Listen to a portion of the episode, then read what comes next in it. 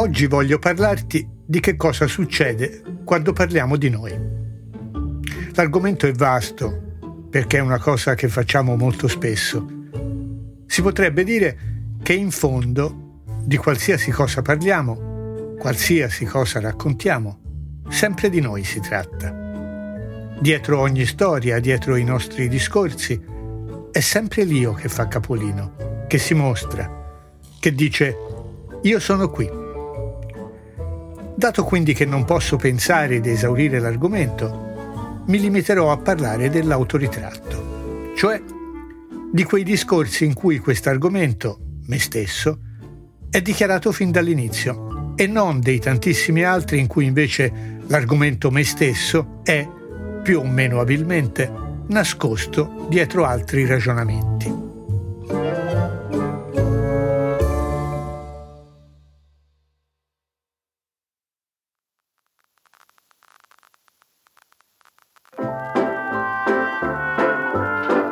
Mi chiamo Roberto Scarpa, ho fatto teatro per tutta la vita, sono un lettore e uno scrittore e ciò che stai ascoltando è Le gocce del colibrì, passeggiate fra storie vere e di fantasia, avventure nella memoria e incontri con persone indimenticabili. Un tempo da dedicare alla salute, alla felicità e a immaginare insieme il futuro del nostro futuro. In questo settimo episodio, intitolato Desidera Tu per me, ci recheremo in una piccola isola del Pacifico per portare un saluto a Robert Louis Stevenson. Lì scopriremo quale fu il suo ultimo desiderio e che cosa chiese al suo Dio nella preghiera più bella che io conosca.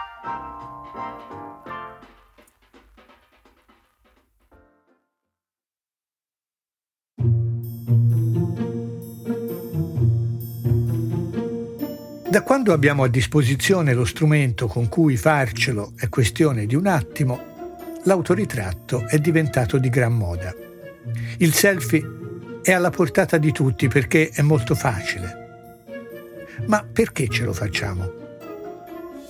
Per avere un ricordo, per lasciare una traccia, per non essere invisibili e poi perché ciascuno di noi pare convinto di essere parecchio importante.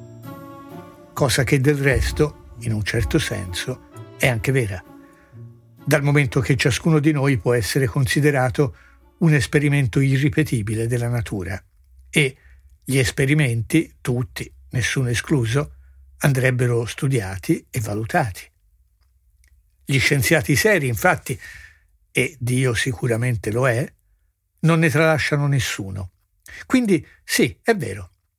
Non c'è nessuno che non valga la pena conoscere, che tutti abbiamo, o dovremmo avere, diritto a essere visti, ascoltati.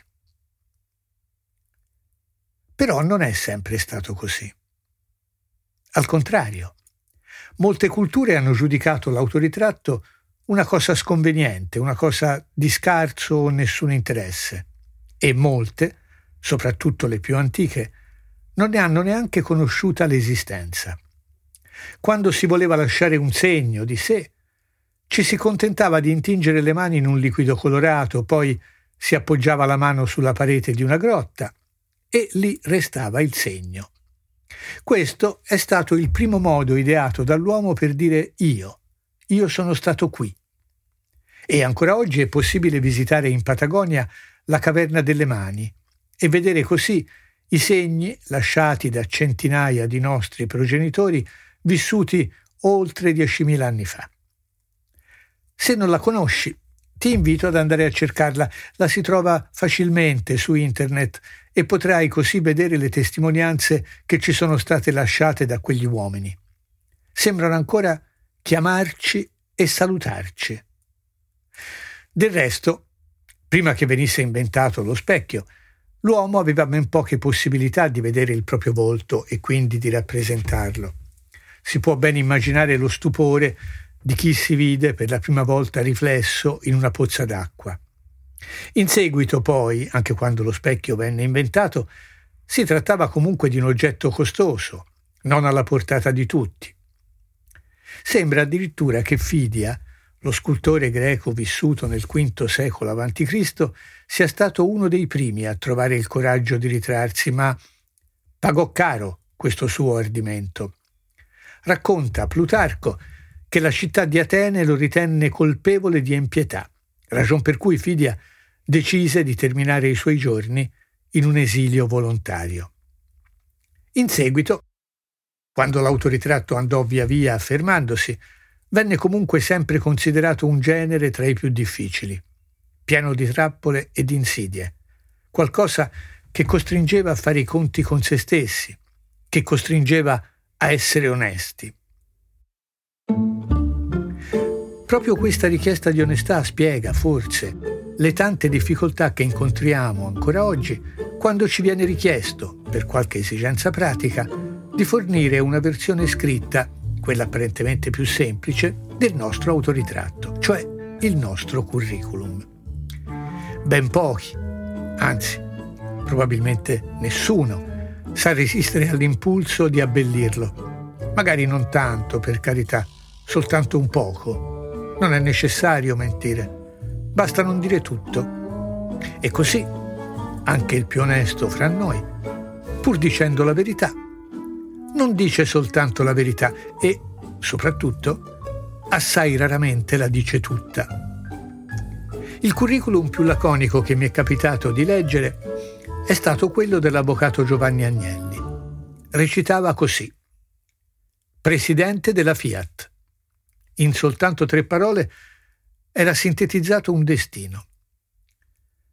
Però, anche in questo caso esemplare, pur ammirando l'eleganza della concisione, si può essere certi che qualcosa ci sia stato taciuto. Per essere esaustivo senza diventar prolisso, di quante parole pensi avresti bisogno se venisse chiesto a te di scrivere l'equivalente verbale del selfie? Il tuo autoritratto. Se ti venisse chiesto di scrivere ciò che desideri venga ricordato di te in futuro, nei secoli dei secoli, di lasciare il tuo selfie verbale, di quante parole pensi avresti bisogno? Cento parole, secondo te, sarebbero sufficienti? Robert Louis Stevenson, che si è cimentato con successo in questa impresa temeraria, ne usò cinquantanove. sessanta se si tiene conto anche del titolo, e oggi voglio mostrarti con quali risultati. Stevenson era stato previdente. Oltre a scegliere il luogo della sua sepoltura, alcuni anni prima di morire aveva scritto anche quello che voleva vi potesse leggere chi si fosse recato a salutarlo. Aveva cioè scritto un autoritratto. Con l'eccezione del titolo, che è in latino, si tratta di versi in lingua inglese, la lingua del suo autore, perciò dovrò tradurli. Il titolo è Requiem e dice così: Under the wide and starry sky, dig the grave and let me lie. Glad did I live and gladly die, and I laid me down with a will. This be the verse you grave for me. Here he lies where he longed to be. Home is the sailor, home from the sea, and the hunter, home from the hill. Sotto questo grande cielo stellato, scavate la mia tomba e lasciatemi riposare. Felice ho vissuto, felicemente muoio, e torno alla terra con un solo desiderio. Ecco i versi che voglio incidiate per me. Lui giace qui, qui dove desiderava. A casa è il marinaio, a casa dal mare, e il cacciatore a casa dalla collina. Requiem è tante cose assieme. Per prima cosa è una poesia, poi, come suggerisce il titolo, è una preghiera per i defunti e, infine, è anche l'equivalente verbale di un selfie. Un autoritratto. Anzi, io credo che sia soprattutto un autoritratto e che sia anche un autoritratto estremamente preciso. Stevenson, che sapeva di non avere una salute di ferro, non voleva lasciare al caso il significato della propria esistenza e di quel suo ultimo viaggio. Men che meno poi voleva che a fare il suo ritratto fosse qualcuno meno esperto di lui nell'uso delle parole. Da bambino aveva ricevuto una severa educazione religiosa e conosceva bene le scritture. Perciò sicuramente ricordava la frase di Gesù che si trova nel Vangelo secondo Matteo. Tutte le cose che voi volete che gli uomini vi facciano, fatele anche voi a loro. Sui significati di quelle parole aveva meditato a lungo e aveva deciso che avrebbe provato a seguirne l'ispirazione non soltanto come regola di vita, ma anche nel suo lavoro di narratore. Quelle parole, infatti, rappresentano alla perfezione la sua idea della parola, della scrittura e della responsabilità che abbiamo verso chi ci ascolta. Una responsabilità che è ancora maggiore quando è di noi che parliamo. Borges lo ha detto in modo lapidario. Stevenson, secondo lui, riteneva che uno dei doveri della letteratura fosse non pubblicare nulla che potesse deprimere i lettori. Ecco dunque perché scrisse Requiem, per consolare, forse perfino rallegrare, coloro che avrebbero visitato il suo sepolcro. Fu un gesto di estrema gentilezza il suo, l'ultimo di tanti, il suo selfie sorridente. Stevenson non volle deprimere neanche da morto. Felice ho vissuto, felicemente muoio. Questo è il suo autoritratto. Così volle essere ricordato da coloro che sarebbero andati a trovarlo, magari soltanto con un viaggio immaginario come stiamo facendo noi. La nostra meta di oggi, infatti, il luogo dove si trova l'autoritratto che ci ha lasciato Stevenson, è un monte, il Monte Vaea. Ma non devi spaventarti, non sarà un'arrampicata troppo faticosa perché, anche se si chiama così, monte, in realtà è alto soltanto quattrocentosettantasei metri sopra il livello del mare. Il Monte Vaea si trova a Upolu, una delle isole Samoa. Raggiungerlo non è difficile. Partendo da Apia, la sua capitale, è sufficiente prendere la strada che conduce a Vailima. Una volta lì, scorgeremo nitidamente davanti a noi il profilo del monte che cerchiamo e vedremo anche il sentiero che, attraverso un fitto bosco, conduce alla sua vetta. A questo punto basterà una passeggiata ad una trentina di minuti per arrivare al piccolo pianoro che si trova alla sua cima e finalmente davanti a noi si materializzerà ciò per cui ti ho chiesto di seguirmi fin qui, cioè una pietra tombale molto semplice, l'ultima dimora di Robert Louis Stevenson. Non è niente di particolarmente raffinato. Un parallelepipedo retto di arenaria sormontato da un semplice sarcofago dello stesso materiale con inciso, a mo' di epitaffio, l'autoritratto che ti ho appena letto. Stevenson riposa qui perché qui, dopo aver navigato a lungo nell'Oceano Pacifico meridionale, aveva trovato il luogo in cui fermarsi. Aveva viaggiato molto, aveva visitato molte isole, e aveva scelto Upolu. Quest'isola, questi mari, il suo clima, i suoi abitanti, i suoi formidabili cieli stellati l'avevano affascinato.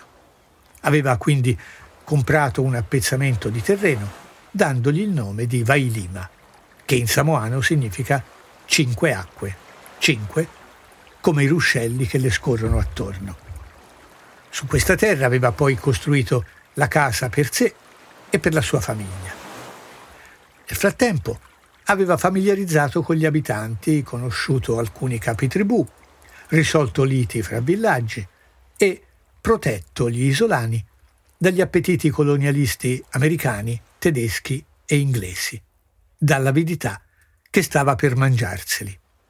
Si era speso molto per questo e i samoani perciò lo amavano e lo avevano ribattezzato dandogli un nome che è anch'esso un suo ritratto. Lo chiamavano Tusitala, cioè colui che racconta storie piacevoli. C'era stato, infatti, un patto tacito fra lui e gli abitanti di quelle isole. Nelle tiepide notti stellate dei mari del sud, seduti in cerchio attorno a un falò, dopo aver cenato assieme, Stevenson gli raccontava le sue tante storie scozzesi e loro, in cambio, gli raccontavano le loro. Era così che erano diventati buoni amici. Tutto questo andò avanti fino al tre dicembre del milleottocentonovantaquattro. Quel giorno a Vailima pioveva. Tusitala stava preparando un'insalata per sé e per Fanny, sua moglie, quando improvvisamente, come colpito da una freccia, guardò stupito Fanny e, portandosi le mani alla testa, le chiese: «Ti sembro strano?» Poi cadde a terra. Aveva quarantaquattro anni. Da tempo aveva scelto il luogo della sua tomba, il Monte Vaea, proprio sopra la sua casa e davanti all'oceano. Gli uomini e le donne delle Samoa pochi mesi prima avevano già costruito una strada per lui. Lo avevano fatto per ringraziarlo. L'avevano chiamata Strada della Gratitudine. Adesso decisero di lavorare ancora un giorno e una notte per aprirne un'altra nella foresta, una strada che raggiungeva il picco della montagna dove ci troviamo adesso. Il giorno dopo, all'alba, lo presero delicatamente a spalla e lo portarono alla sua meta. Questo lungo viaggio ci ha condotto anche a un'ulteriore caratteristica che possono avere le parole, e non soltanto negli autoritratti. Essere pronunciate o, come in questo caso, scritte per qualcuno, nell'idea di aiutarlo, di confortarlo. Stevenson, a me sembra, ci suggerisce di fare molta attenzione quando parliamo, scriviamo, raccontiamo.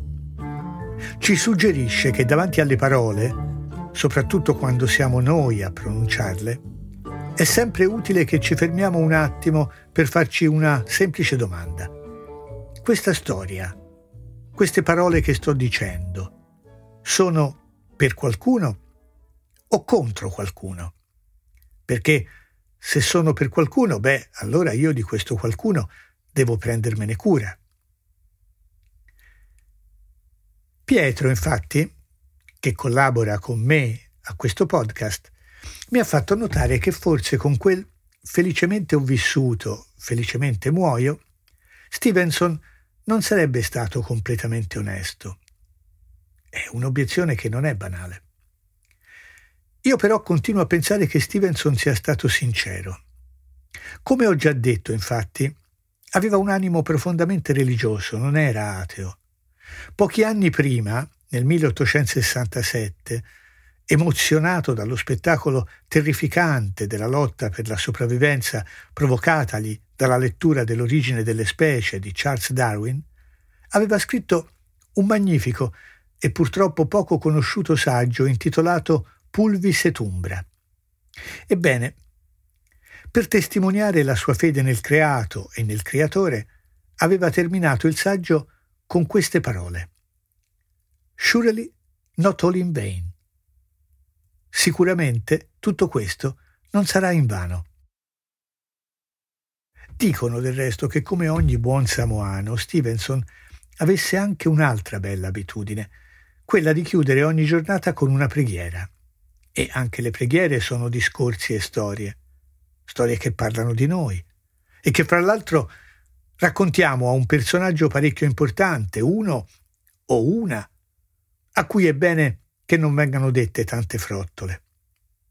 Per quanto riguarda Stevenson, spesso si trattava di preghiere che aveva scritto di suo pugno. Poco dopo la sua morte venne infatti pubblicato, a cura della moglie, un libriccino che raccoglieva le quattordici preghiere che Stevenson aveva concepito a Vailima. Qualche anno prima però ne aveva scritta anche un'altra, che non compare in quella pubblicazione perché fu scritta altrove, ma che a mio parere è ancora più significativa. È intitolata Preghiera. Non è facile tradurla, perciò te ne darò una mia liberissima versione che, penso, non si allontanerà troppo dalle intenzioni dell'autore. Stevenson scrisse Preghiera per cercare la risposta a una domanda che lo tormentava. Dopo anni di difficoltà, di dubbi, di tentativi, aveva infine avuto uno strepitoso successo. Insomma, aveva in pratica raggiunto tutto ciò che voleva. Aveva una sua famiglia, era un autore affermato e la sua autonomia economica era garantita. Cosa poteva desiderare ancora? A questa domanda Stevenson non sapeva rispondere. Sapeva di essere piuttosto bravo con le parole, ma sapeva anche che le parole sono pericolose e che lo sono anche i desideri. Perciò, in preghiera, si rivolse al suo Signore e cercò di dirgli la verità. E la verità era che forse sarebbe stato meglio se non lo avesse ascoltato, perché i suoi discorsi erano i discorsi di un uomo malato, un uomo che sapeva pregare, è vero, e che sapeva farlo correttamente, come gli era stato insegnato. Ma, alla fin fine, le cose che quell'uomo beneducato chiedeva a Dio con le sue belle parole, in quelle preghiere, ebbene, tutte quelle cose quell'uomo in cuor suo le detestava. Stevenson pregò quindi il Signore perché fosse lui a scrutare quello che veramente c'era nel suo cuore. Gli chiese, cioè, di non prestar fede alle sue parole. Lui per primo gli confessò, non si fidava dei propri desideri perché non era capace di desiderare onestamente.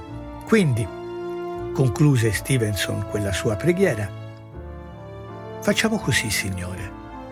Desidera tu per me. Desidera tu per me. Io non riesco a immaginare preghiera più bella e onesta, perché per quanto si possa riuscire ad affinare le nostre capacità di parlare e di scrivere, sono certo che per raggiungere la meta che ci siamo proposti, cioè la salute e la felicità, augurio migliore di quello concepito da Stevenson non sia possibile. Questo perciò è l'augurio che faccio a te e a tutti coloro che ci stanno ascoltando, l'augurio di essere raggiunti da un desiderio divino. E perché ciò avvenga d'ora in poi, non sarà necessario abbellirci, né negli autoritratti, né tantomeno nelle nostre preghiere. Sarà sufficiente lasciare anche a lui, o a lei, come fece Stevenson, un nostro autoritratto onesto. Così come fecero con le loro mani i nostri antichi avi in quella sperduta caverna della Patagonia.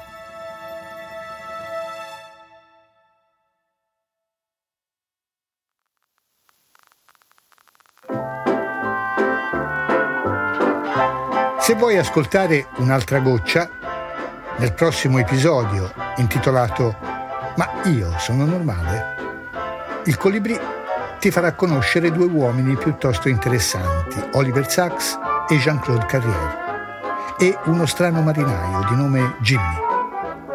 Assieme a loro discuteremo di salute e di normalità. Le gocce del Colibrì non ha né sponsor né fini commerciali.